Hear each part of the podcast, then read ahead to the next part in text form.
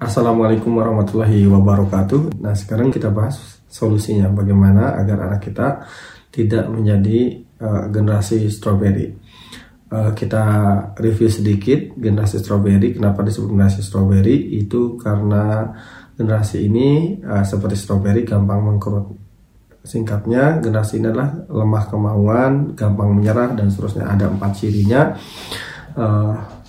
Dia yang pertama malas atau lemah kemauan ya, jadi selalu banyak alasan untuk tidak bisa menantang badai kesulitan. Dia gampang mundur ya, jadi malas. Yang kedua insubordinat, dia gampang mengikuti FOMO, gampang terpengaruh orang lain, tidak punya pendirian ya. Keputusannya dibentuk bukan atas keyakinan dirinya tetapi oleh pendapat orang lain. Yang ketiga manja, dan yang keempat dia arogan.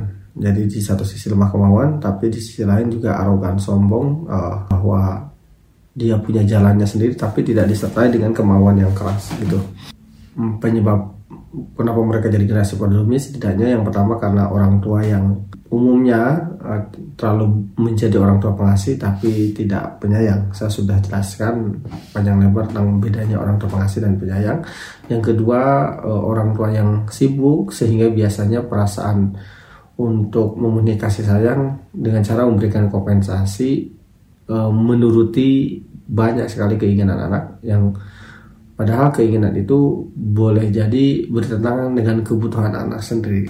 Anak yang belum dewasa kita tahu orientasi mereka pada kesenangan bukan pada kebutuhan ya. Jadi kalau tidak dibatasi, kesenangan itu sebetulnya bisa membahayakan hidup anak.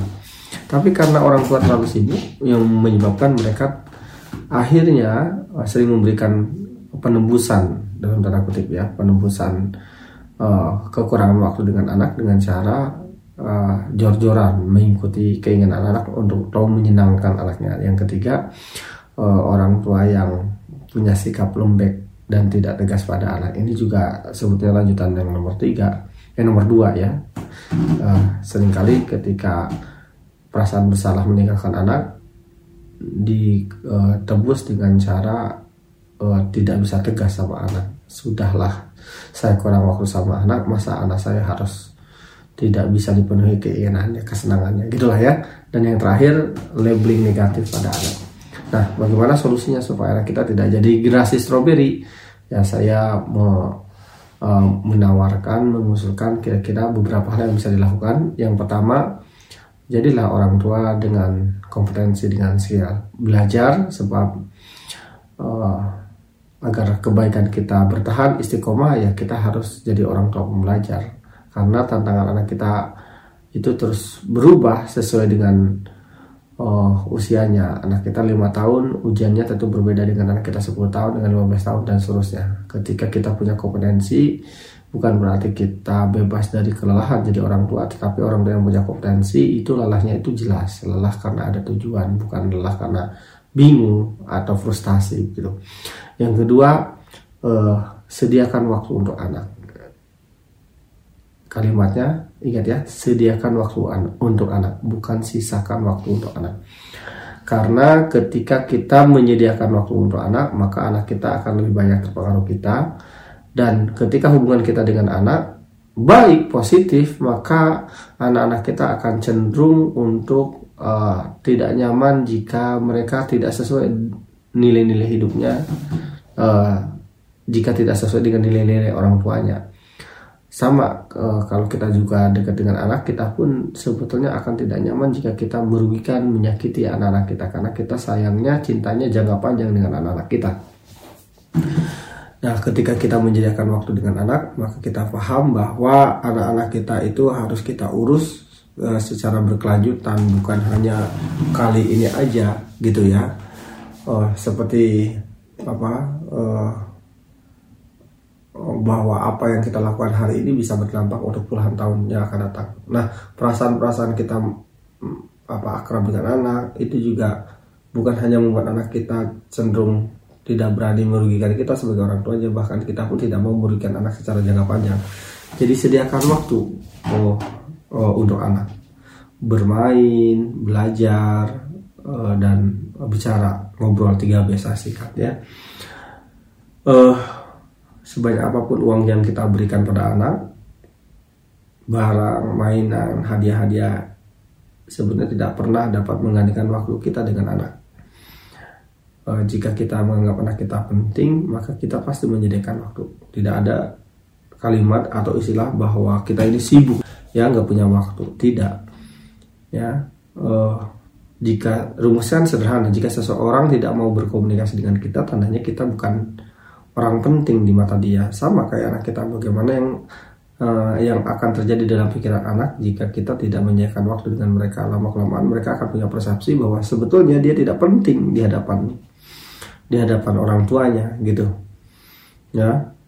Jika kita menganggap anak kita penting, harganya tak ternilai, maka tidak ada istilah namanya tidak punya waktu. Pasti disediakan. Budgeting our time, bukan hanya memisahkan waktu. Yang ketiga, penuhi kebutuhan anak, batasi kesenangannya. Itu rumus yang ketiga ya. Jadi ini sudah juga dijelaskan panjang lebar di video-video yang lain, kenapa kesenangan anak wajib dibatasi. Jadi penuhi kebutuhan anak. Jadi kita ini orang tua itu harus menjelaskan kepada anak bahwa kewajiban orang tua itu hanya memenuhi kebutuhan anak. Sebaliknya untuk kesenangan itu harus dikasih batasan, bukan dipenuhi seterusnya. Karena umumnya kesenangan yang tidak dibatasi akan menimbulkan 3 hal kan. Yang pertama, kesenangan itu akan berkurang nilai kesenangannya. Jadi itu sebabnya banyak orang mencari kebahagiaan dengan cara bersenang-senang. Makin banyak kesenangan itu sebenarnya makin tidak bahagia, karena nilai kesenangan itu justru akan berkurang jika kesenangan itu tidak ada batasan. Kita ini senang jalan-jalan ke Bali, gara-gara jarang ke Bali. Coba tanya orang Bali, mereka lebih senang jalan-jalan ke Bali atau keluar Bali ya kalau dikasih pilihan, ya kan? Kita ini senang makan durian karena jarang makan durian. Coba tiap hari makan durian, nilai kesenangan akan berkurang. Di jalan-jalan ke pantai, ke gunung, ke tempat wisata yang mahal, yang indah, yang jauh, itu akan menyenangkan jika terbatas ya. Itulah gunanya kita membatasi kesenangan anak. Yang kedua, kesenangan juga cenderung dapat melalaikan. Nonton TV ya, main game, jika tidak ada batasan jelas bisa melalaikan gitu.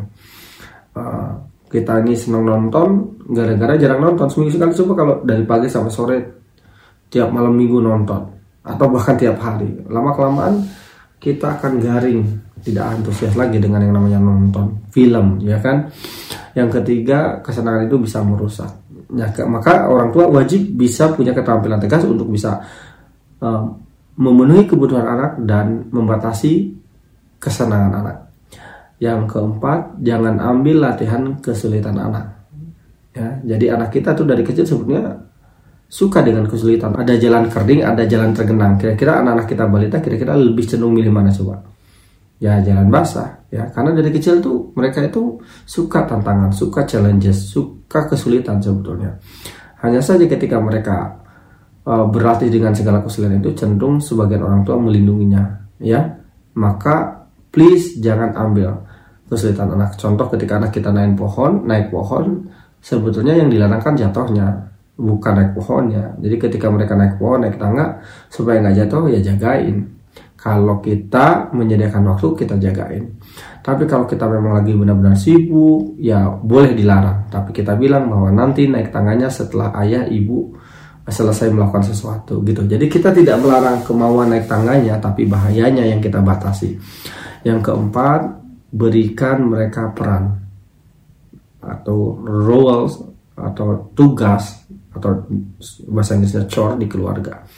Jadi buat mereka itu merasakan peran di keluarga ya, chores di kelas-kelas konsep didi dan mendidik kemandirian itu sudah jelaskan chores atau tugas rumah apa saja yang harus dilakukan untuk anak-anak usia di bawah 7 tahun, di atas 7 tahun, dan seterusnya. Jadi meskipun anak kita punya pembantu, meskipun kita di rumah punya pembantu, anak-anak saya tetap harus punya tugas rumah supaya mereka merasakan peran di keluarga, bahwa ayah ibunya bukan babu mereka, bahwa mereka pun bukan babu kita. Jadi semua terlibat dalam keluarga, dan ini banyak sekali manfaatnya untuk melatih tanggung jawab, empati, respect, dan seterusnya. Ketika misalnya anak kita ada yang beresin tugas buku, beresin buku misalnya, lalu adeknya atau kakaknya beresin buku itu diacak-acak, setelah beresin buku capek-capek ternyata ada yang ngambil buku sembarangan, anak kita tentu saja marah kan.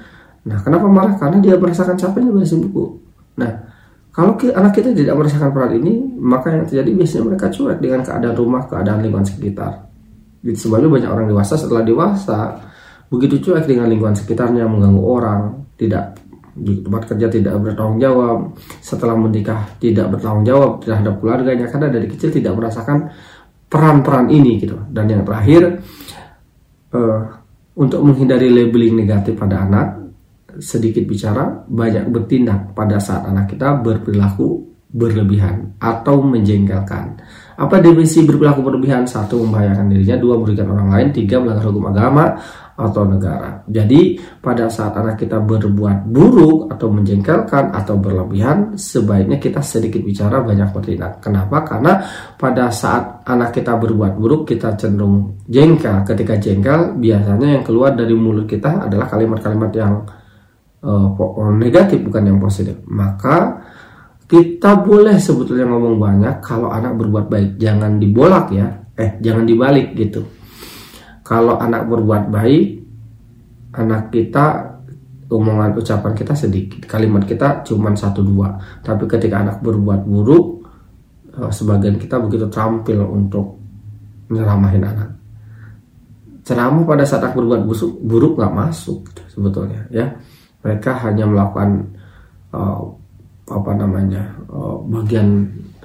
bagian otaknya atau bahasa agama saya itu gorizatul bakonya, naluri petahana dirinya akan muncul, fight atau flight. Jadi ketika anak kita disalahin ya, maka ada 2 kemungkinan. Yang pertama, dia melindungi dirinya dengan cara fight, melawan, atau yang kedua flight, melarikan diri. Nah, yang bahaya ini yang kedua, flight, tidak kelihatan, sepertinya nurut, iya, tapi bisa jadi ianya dalam rangka melarikan diri supaya mama, papa cepat selesai ngomong, ya jawabnya iya aja gitu ya, supaya cepat selesai. Nah, ketika kita ngomong panjang pada saat anak berbuat buruk, pada dasarnya mereka melakukan pertahanan diri gitu. Sebagian nasihat itu sebenarnya nggak masuk, mereka merapat tuh ya, bagian otaknya tuh kayak merapat, melakukan perlindungan diri gitu. Apalagi yang kita keluarkan cenderungnya kalimat-kalimat negatif gitu pada saat kesal ya, misalnya pada saat anak berantem, ya Allah ya Rahman ya Rahim, kamu nggak suka ya lihat adik kamu nggak nangis sehari aja, kenapa sih sukanya nangisin adik tuh, lihat kalimatnya, kenapa sih sukanya nangisin adik, kan jadi label negatif. Demikian supaya anak-anak kita terhindar jadi generasi strawberry, lakukan 6 hal tadi. Kenyataannya pasti tidak gampang, butuh latihan, butuh keterampilan. Maka supaya kita jadi orang tua konsisten, 1. Teruslah belajar, yang kedua harus punya komunitas, circle, di mana tempat kita untuk terus mempertahankan motivasi kita, kebaikan yang ada dalam jiwa kita. Terima kasih banyak, mohon maaf lahir batin. Assalamualaikum warahmatullahi wabarakatuh.